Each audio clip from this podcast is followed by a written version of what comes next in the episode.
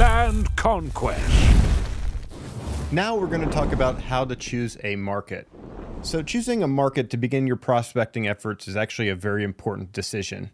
Choosing the right market lets you put some deals together and start on the right foot. Choosing the wrong market can also dig you into a little bit of a hole. Um, these holes you can always climb out of, but there is no reason to make things more difficult on yourself.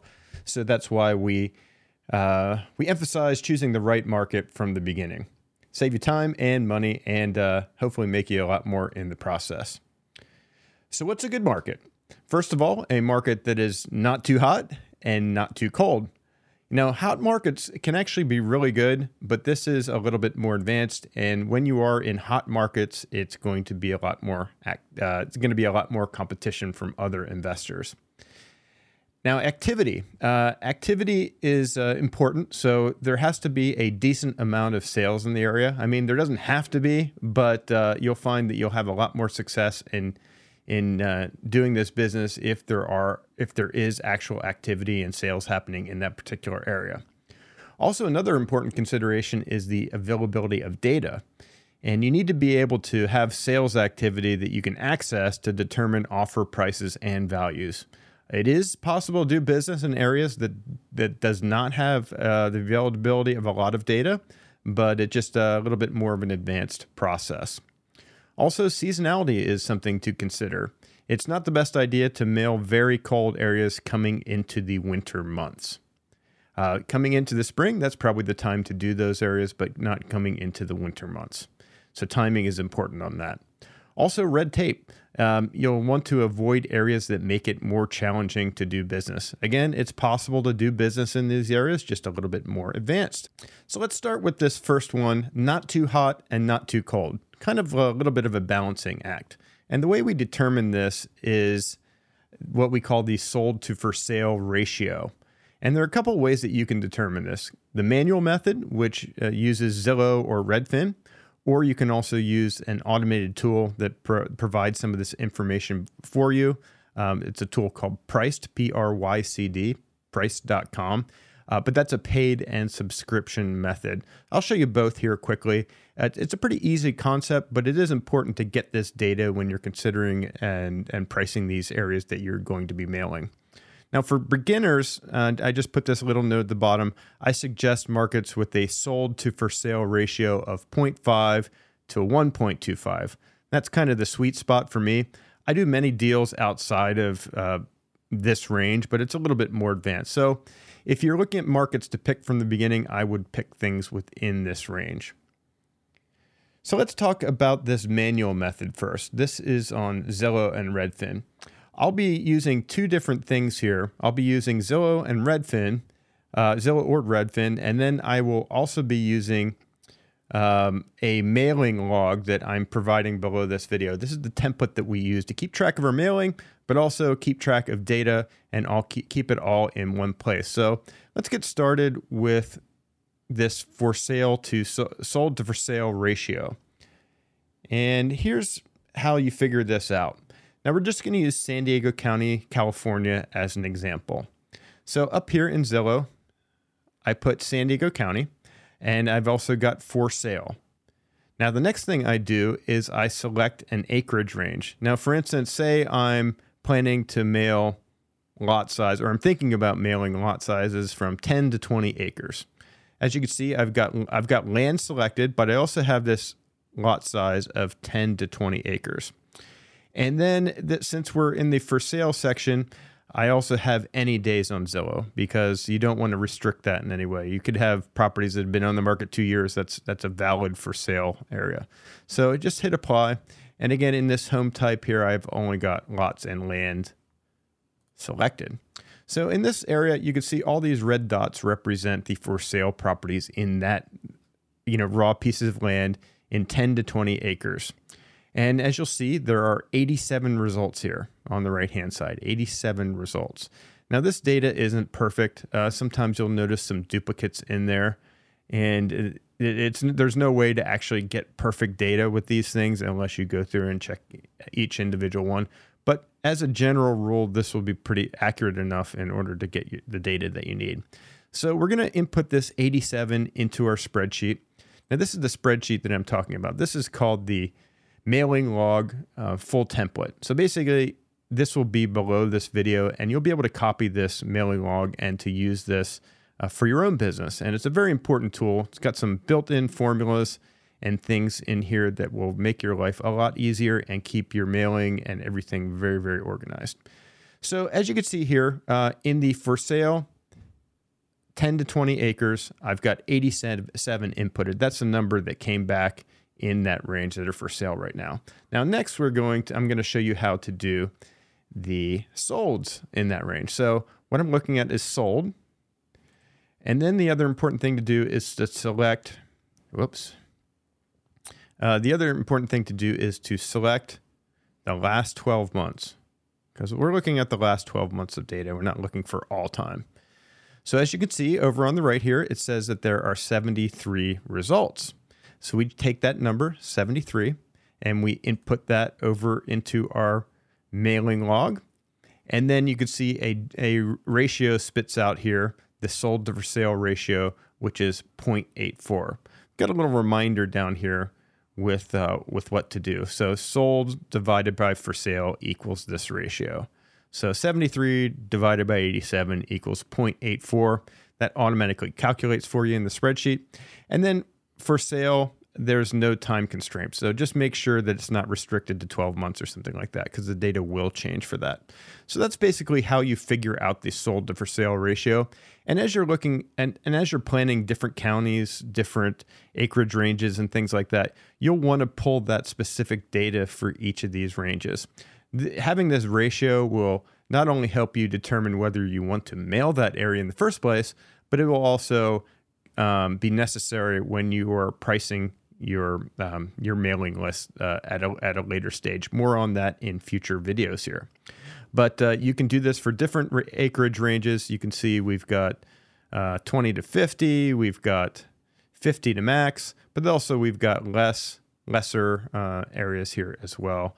Um, up to a quarter acre to one acre. We've got one to two acres, two to five, five to 10, 10 to 20, and so on. So it's broken down by each range that uh, that we kind of suggest that you break things down into.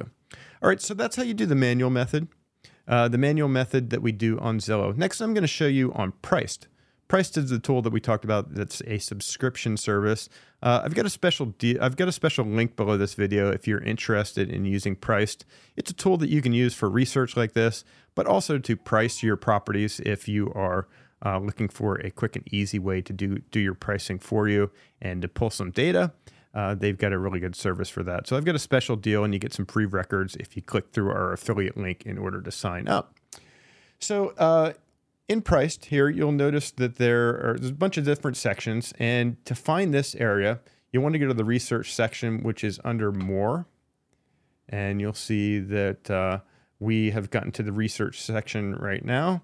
And then at uh, scroll down a little bit, and you'll see this Prycd land comp sale data. Now you can do all kinds of different research on properties here, but what I'm looking for is this sort by. Go to the sold to for sale ratio, high to low, and you put in the state and you put in the county, and then right below that is going to come up with this information. Now, as you can see here, you can select all acreages, zero to five, 5 to 20 or 20 plus. It's different than our spreadsheet, and it's different than what you can pull on manual methods with, with Zillow and um, and Redfin. So you know you probably just want to pick the closest um, available option, which in this case would be 5 to 20 acres, since we're doing the 10 to 20 acres. So the data is going to be a little bit different from what we have been able to find manually, but it is going to be uh, generally relatively close. So in this case, as you can see, the sold to for sale ratio is 0.7. This is a lot easier. You know, if you're doing multiple counties, you're doing multiple uh, ranges, you can just put in this information really quickly. Um, you could even let out the, uh, you know, um, not even include the county name here, and it pulls the whole list of different counties, and you can use that kind of as a as a, um, a tool to determine which types of, uh, you know, which counties you may want to send to. So I will go over here and, uh, you know, if you were going to be using Prycd, you would just kind of bypass uh, entering this data here and just enter in the ratio directly here, which would be which would be 0.7. But uh, you know, two different methods. Whatever method you want to use is fine, and uh, just kind of depends what your time or your your resources are to get this going. So now that we've uh, talked about the not too hot and not too cold, and you know what types of you know areas that we prefer, um, you know, first of all, that San Diego County, that 10 to 20 acre range, that would kind of fit in that ratio that we're looking for. I'm not saying you should mail that that county by any means, but uh, I'm just saying that's the type of indicator that would be, you know, uh, generally a positive indicator in order to move forward. Uh, also, activity. Now, it's not just about the ratio. You want to check to make sure the market has sales that are happening. Now, it's possible to do deals in areas with few transactions, but it is more advanced and it's actually it actually will generally make your life harder. Now, it's hard to build a team in areas with limited sales activity. So you're looking to build a team in all these different areas that you're functioning in, people on the ground, uh, real estate agents, land brokers, uh, escrow and title companies, attorneys. So if there's an active real estate market, you're generally going to have be able to find some pretty good people to deal with on the ground. And it's also hard to accurately project sales sale prices in areas with limited activity because the comps, uh, the sales comps, are few and far between. Um, one thing about kind of checking these areas with activity, here's one little thing that I like to do when I'm sort of uh, just in the general research phase. Now, I'll take a, for instance, in this example, you can see I've got Arizona pulled up. And then I've got solds, and I've also got um, properties from 10 to 50 acres selected here, just as a general um, a general range. But you could you could change this to whatever. You could change this to 10 to 20 if you were thinking about that range, and then just hit apply. Now, what what happens is, and then also you'll see that I did the past 12 months. So what happens here is you'll see all these yellow dots are sales that are happening. So this gives you kind of a graphical representation of sort of the areas that you should be focusing on. Now, I personally, you know, I'm looking at Arizona here, and I personally would be looking at counties where you see a lot of yellow dots. You know, I wouldn't be focusing all my efforts up into this corner up here. Uh, this this might not even be you know public lands. Uh, this may not be privately held lands. I'm not sure, but you know, I wouldn't I wouldn't be focusing on these areas that are kind of desolate where, you know, there's just a sale or two sprinkled here in the past year. That's really hard to, to make things work. But as you see areas where there's lots of sales, that means there's lots of buyers. And and then generally, you know, if you get a good property, you'll be able to find a buyer for if it's priced right you'll be able to find a buyer for it. So the way i find out what counties these are i'll take a look at a map like this kind of look at these. I might print it out. And then what i'll do is i'll just google i might do a um, a google search for arizona county map. And then you'll see there will be lots of different options in there where you can print out an actual map with all the different county names and kind of overlay it and just kind of map out where some of the activity takes place. You can also find out this information in that tool on Prycd. And um, you know, if if you want to um, if you want to look at the numbers instead of the map like this, uh, they also have some maps in there that you can look at to get an idea of sort of the concentration of sales. But this is a very easy easy method that I like using to kind of get a get a ballpark for what areas to sort of focus on. Uh, so, availability of data is another big thing when we're trying to choose a market. Some states are known as non disclosure states. And um, a non disclosure state does not report data as a matter of public record. And getting some data and doing business in these states is still possible, but it generally takes more work to determine the market values accurately. And basically, what that means is some states don't report sale prices. So they you know, in a lot of states, sale prices are public record, and you see when a property sold and all that data about those sales. But in some states, that is not the case. So you'll see listings and things, and you might see that a property is sold, indication that the property is sold uh, by the MLS, but you may not see a sold price in there. And that's kind of hard to determine prop harder to determine property values in these areas. Now, these are the states that are non-disclosure states. Alaska, Idaho, Kansas, Louisiana, Mississippi, Missouri, only some counties there, Montana, New Mexico, North Dakota, Texas, Utah, and Wyoming. So, possible to do business in these states just a little bit more difficult. Also, another thing to consider is red tape. Some states are more difficult to do business in than others. And some examples of this, this is not these are not the only states that are difficult to do business in. And I'm saying I'm not saying these are impossible to do business in these states, but just uh, it's a little bit more difficult than others. So New York, for instance, you need two attorneys in order to do a deal, and there's higher closing costs. So basically, there needs to be an attorney representing the buyer and representing a seller in most counties within the state. Also, Connecticut, you're dealing with higher closing costs. New Jersey, the same. Massachusetts as well. Uh, Maryland, you've got high closing costs, and you also must register to do business there.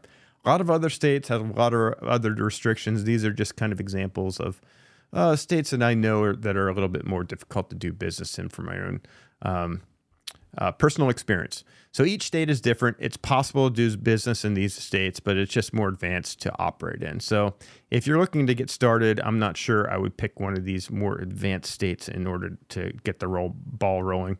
I, I might choose another state that makes it easy to do business in, just to just to make it easy on yourself, at least at the beginning. But there are lots of choices. There are 3,243 county and county equivalents in the United States. That's a lot of different places to do business. And there's really opportunity in every area, even areas that have very limited activity. It's definitely possible to sell land there. You just have to be priced very, very aggressively. And your local market really could be a great place to start. It may not be, depending on where you're located, obviously. Or uh, maybe the market is on the other side of the country that you've identified, and that's that's fine too. But the the big thing is to pick one or two general regions to start with, and then go for it.